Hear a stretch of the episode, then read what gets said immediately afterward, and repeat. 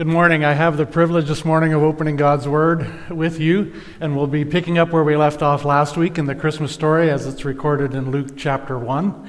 So if you have your Bibles and you want to turn there, you can do that. We'll also put it up on the screen and you can follow along there. So during this Advent season, we're doing a series of sermons uh, called Surprised by Joy. Uh, we want to encourage you to enter fully into the joy of the gospel. Um, the good news that of good tidings of great joy that was announced by the shepherds or by the angels to the shepherds on that first uh, Christmas. But I want to just start by asking this question as we consider the, the whole topic of joy. Do you ever are you ever sit here in a church service and look at other people that are worshiping and have had this thought cross your mind? Is it working better for them than it is for me?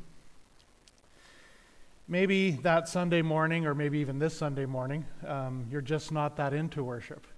Um, maybe you've had a hard week. You've got angry at your spouse or the kids or someone at work.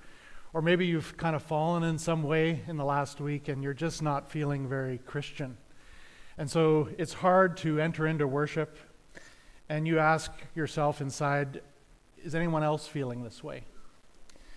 Or maybe, as related to our topic this morning, why don't I feel the joy? The joy that gets talked about here in these services. First of all, let me set your mind at ease. There are quite a number of us, if we're honest with ourselves and vulnerable enough to talk about it, we do feel like that more than a few times in our lives. We may still have the confidence that God loves us and that we love God and that He's ultimately forgiven us, but we may at times feel a bit derailed in our Christian life, especially when it comes to joy. Now, let me say a few things also about feelings. feelings can be fickle, and joy, if you just define it as an emotion, is not really a good measurement of our faith in any way. There's too many things that can derail our emotions. But the message of Christmas that we're talking about during these messages, and by that I mean the simple teaching of the gospel that God came in the person of Jesus Christ to be born as a human, to become our Savior. That message has the tremendous foundation for the kind of joy that could be described as victorious confidence or an unshakable optimism about who we are, our present standing with God, and our day to day identity.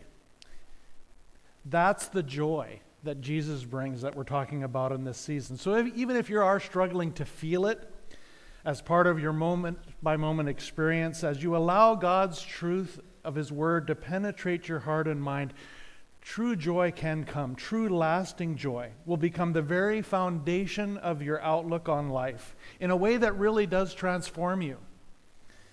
That's the goal of our preaching series as we remind you of the Christmas story during these messages and all of the elements as they are recorded, the experiences of those who welcomed Christ that very first Christmas.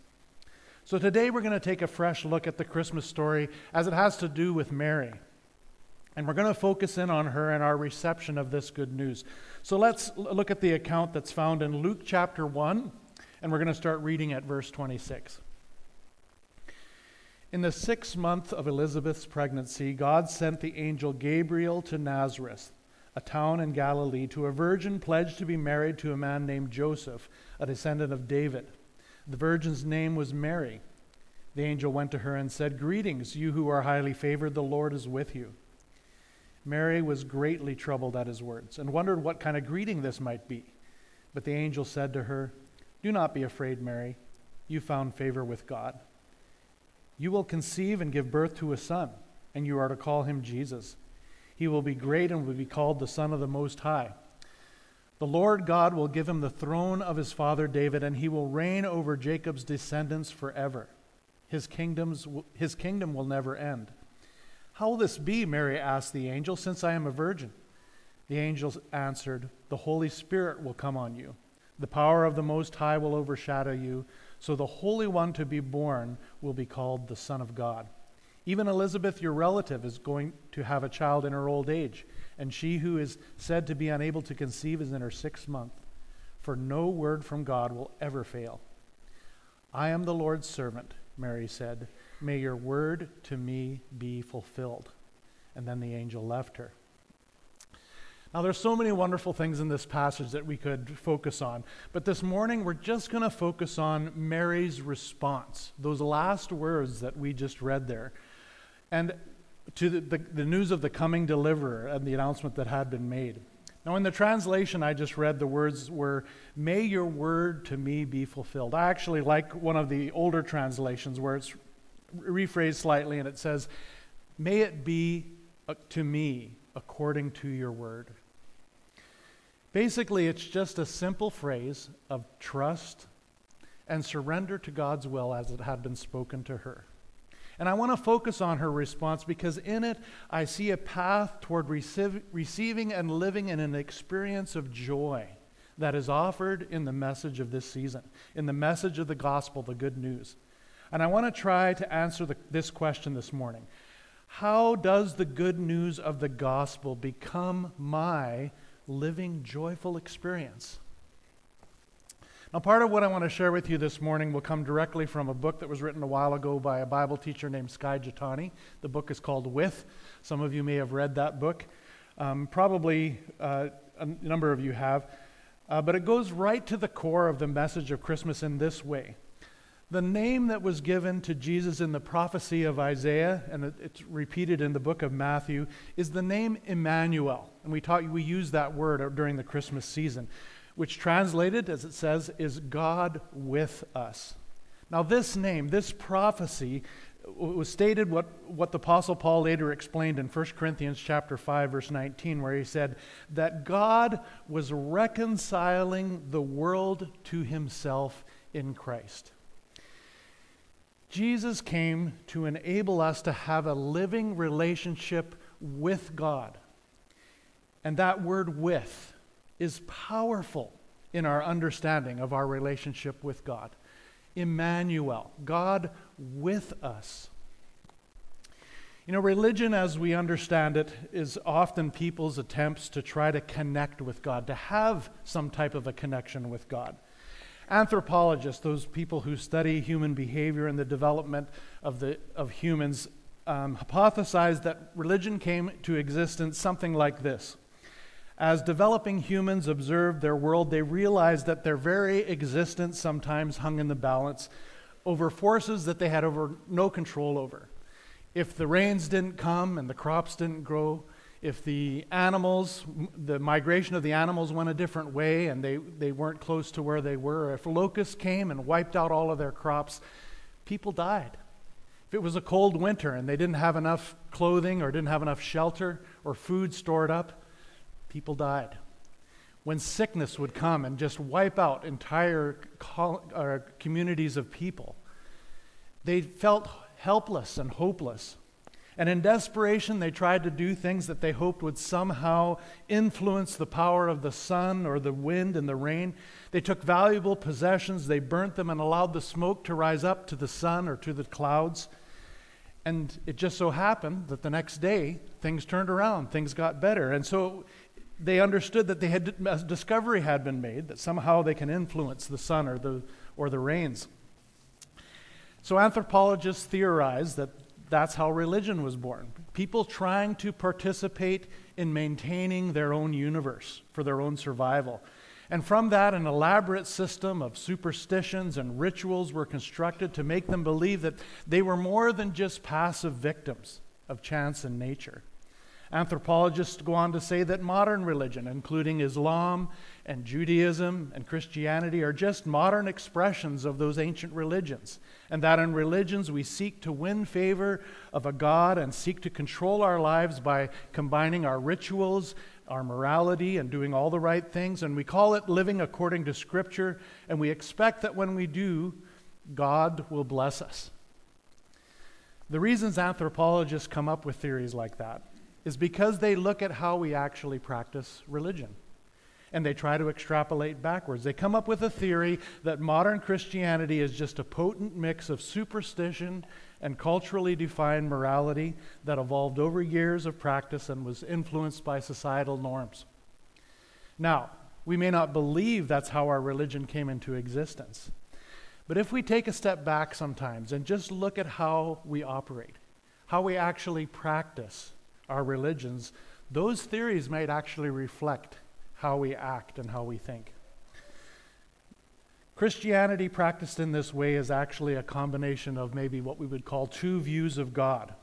On the one hand, we may see ourselves kind of as a victim of God. God being the forces of nature, things that happen in our lives, in our community, the happenstance that threaten to d- destroy our happiness or our livelihood.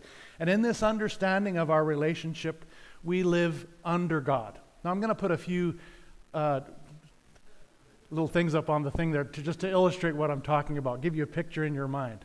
Life under God. There is, in some ways, an element of truth to this view of God, in that we do believe that God ultimately is sovereign over every aspect of life. We say He controls everything in this world, and we use the word sovereign to talk about that. But to be honest, at times we're not entirely comfortable with the fact that God controls everything. And so, like the anthropologists point out, we try by various means to influence God, to win his favor and regard to various aspects of life by our good behavior and our devotion to God. And deep down somewhere, we've become convinced that if we do the right things, God is going to be pleased with us. And if He's pleased with us, He's not going to let anything bad happen to us. So ultimately, if we're honest, we may view God as an entity to be influenced or manipulated or controlled. It might also be pictured like this where by our religious actions, our, our rituals, our morality, we attempt to manipulate God into making our world a happier place for ourselves. In some ways, we may come to believe that this is the path to joy, to making life good for ourselves. We may, th- we, we may think about ourselves as devout, religious people, moral, living for God, but deep down, we, we, we want or maybe we even need God to do our bidding. And you know, some preaching has led us to believe that this is how it works. Because sometimes, maybe inadvertently in the way that it comes out, we end up saying something like if we worship God, if we abstain from immorality, if we remain faithful to Him, faithful to our family, give financially to the church, that God will bless and keep us, keep us happy and healthy. And there's many testimonies that we can give that say that this is true. It might be also what we would call life from God. If you have a question whether or not people think this way, look no further than the reactions of Christians when some kind of major disaster strikes. For example, immediately after the carnage of 9 11, one of the prominent Christian leaders was on the news and he said these words It's because of the immorality of our nation, the abortions, and turning our backs on God that God has removed his hand of protection from America. Now, if what that Christian leader is saying is true, religion isn't a path to joy. In a lot of the ways, it's a path to fear. You fear a God that's like that. And if this is the way uh, that it really works, how on earth can the coming of a Messiah be joy to the world? Obviously, we've got something wrong regarding how we're living out this relationship with God. Instead of God with us, instead of a relationship with God, we've turned it into life under God, life from God. A relationship that's kind of predicated on our own actions and involves kind of appeasing God in order to keep things right. Let's go back to our, our account of Mary for a minute. What would have been different about Mary's response if her relationship with God had been like this life under God or life from God approach? I think she may have responded something like this Ah, yes, Gabriel, I've followed God's rules all my life. I've gone to synagogue reg- regularly. I've honored my parents. I haven't lied or stole or cheated. I, I've held on to my virginity. I just knew that if I kept doing the right things, God would be good to me. All of my hard work is finally paying off in something good. When Jesus was here on earth, he actually spoke out really harshly against this type of false religion. Remember the time that the religious leaders brought him the man born blind? And they asked him this question, John chapter 9 Who sinned, this man or his parents, that he should be born blind? Do you see the cause and effect in that question? Jesus refuted their thinking, saying, Neither this man nor his parents sinned. It doesn't work like that. Life with God doesn't work like that, is what Jesus was trying to say. At the other end of the spectrum, the Jewish leaders and his disciples were also astonished when Jesus said this in Matthew chapter 19 I tell you, it's hard for someone who's rich to enter the kingdom of heaven. And you can read it there. They were astonished. Their mouths dropped open wide when Jesus said those words.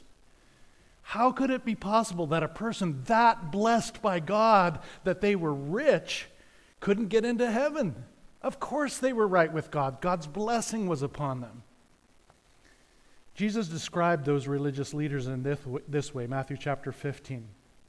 You hypocrites. Isaiah was right when he prophesied about you. These people honor me with their lips, but their hearts are far from me. They worship me in vain. Their teachings are mere human rules. Their whole relationship with God had gotten boiled down into what I'm doing a barter with God. When our actions are what makes us think that, or makes us think whether we are having a good relationship with God, makes or breaks our relationship with God, it becomes all about the rules. And that's the way a lot of people live their religious lives. It all becomes about what we can do for God. And it might be pictured like this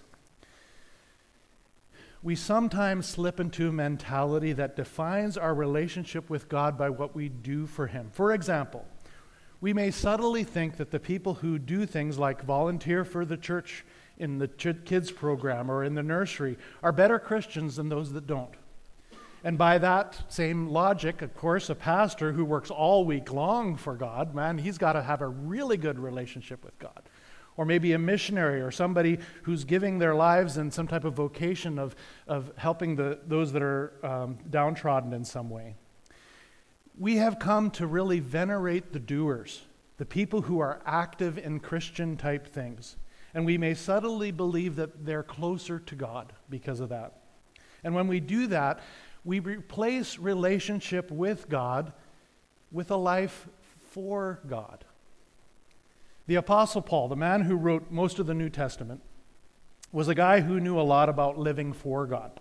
In describing himself in Philippians chapter 3, this is what he says Philippians 3 5 to 8. Of the people of Israel, of the tribe of Benjamin, a Hebrew of the Hebrews, in regard to the law, a Pharisee, as for zeal, persecuting for church, as for righteousness, based on the law, faultless. In other words, in terms of doing the right things, I did it all, Paul says. I did everything. But then listen to what he says next. But whatever was gained to me, I now consider loss for the sake of Christ. What is more, I consider everything a loss because of the surpassing knowledge, for the passing worth of knowing Christ Jesus, my Lord.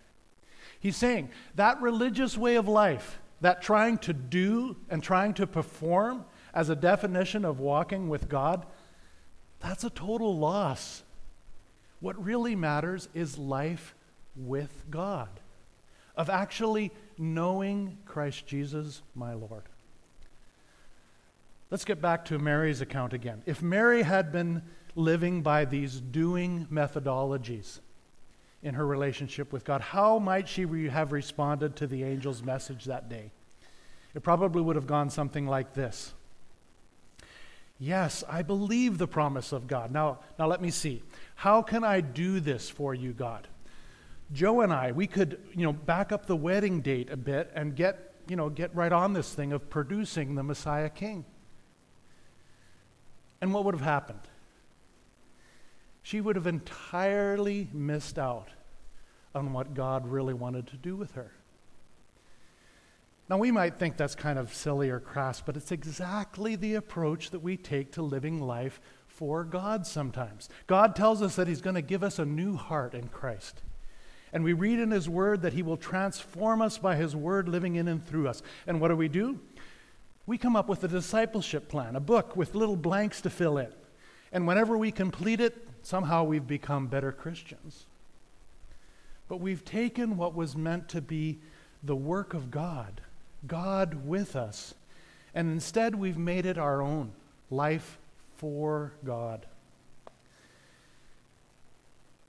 If your Christianity isn't working for you, if you have very little sense of joy when you think about Jesus, it may be that you've slipped into one of these limit, limiting forms of religion, a form of godliness, as Scripture says, that really has no power, no joy, no freedom.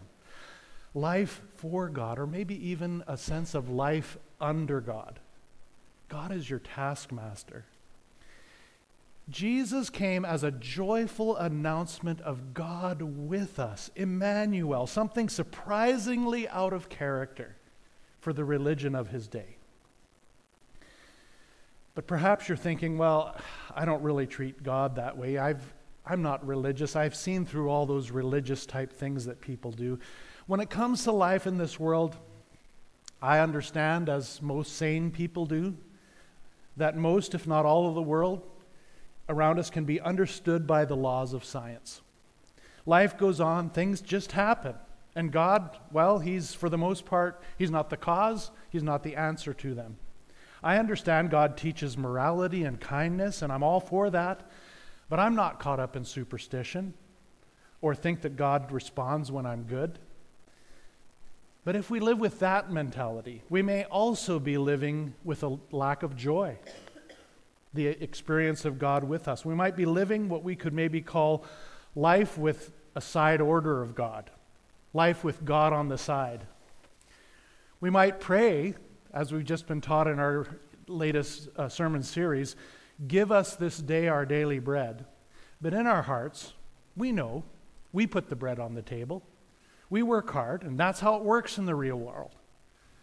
We may live by the Bible, but we treat it like a divine user's manual. You may have even heard that the Bible, B I B L E, stands for Basic Instructions Before Leaving Earth. And we treat it like that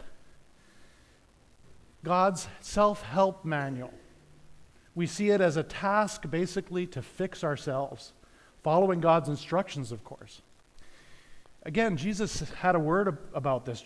John chapter 5, he said, You study the scriptures diligently because you think that in them you have eternal life. These are the very scriptures that testify about me, yet you refuse to come to me and have life.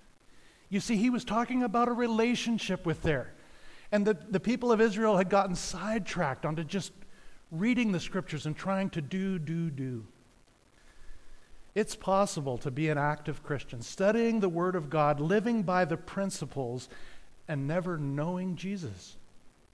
We may think we're living a life with God, but really it's life with God on the side. And in the end, because we don't really need God, we've taken over. And it's really life over God. We're calling the shots. We're doing the work, and we don't know the joy of a living relationship with God. Here's my main point of my message this morning there are a lot of false connections with God, and some of them are very religious. They may even involve a lot of time in God's Word. They may involve dedicating our whole lives to doing things for Him. But none of these religious ways of connecting with God will bring the joy that's promised in the coming of the Savior at Christmas. Why? Because they're dead religion. They're not based on relationship with God. So, whether it's life under God, life for God, life from God, life over God, it's not relationship with God. It's not the message of Christmas. Jesus came so that we might have life with God. God with us. Emmanuel. That's the message of Christmas. That's the key to joy. If we're at a place where we're wondering why Christianity isn't working for us, it may be that we've slipped into the trap of religion in one way or another, trying to take control, trying to make sense of this world for ourselves, trying to make it work for ourselves, trying to appease God so that He'll make our lives happy in return. Well, God isn't playing our game, He is in control. He's not going to be manipulated by our good or bad behavior. In order to enter into life with God, we need Mary's approach. Now, what did Mary actually say in response to the announcement that a Savior was coming? May it be to me according to your word. Here's the simple message of the gospel the good news that Christmas came, or that, of Christmas that brings us joy. The Bible tells us in Isaiah chapter 53 we all, like sheep, have gone astray. Each of us has turned to his own way.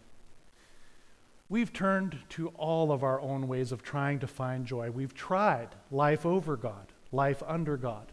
Maybe we've tried life for God. We've been looking for life from God. Or just we've been living life with God off to the side. Jesus came that we might have relationship, that we might have life with God. Romans chapter 6, verse 23. For the wages of sin is death, but the gift of God is eternal life. Here's the very first Christmas gift the God's gift of life, God's gift of joy, God's gift of peace, which comes when we're reconciled. That word means reconnected with God through Jesus Christ. The only right response to the gospel, the good news, is exactly what Mary said God, may it be to me according to your word, according to what you've done, according to what you've provided. You may need to say, God, I am tired of living life for you. I realize that I take it into my own hands and make it about me. Forgive me for the ways that I lived the entire week as if you didn't exist. I want life with you. I want to live every day walking in your presence, walking with you. I just want to receive your gift. May it be to me according to your word.